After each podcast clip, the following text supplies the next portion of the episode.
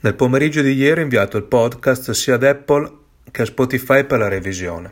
Per Spotify, è questione di pochissime ore, il podcast è risultato subito attivo.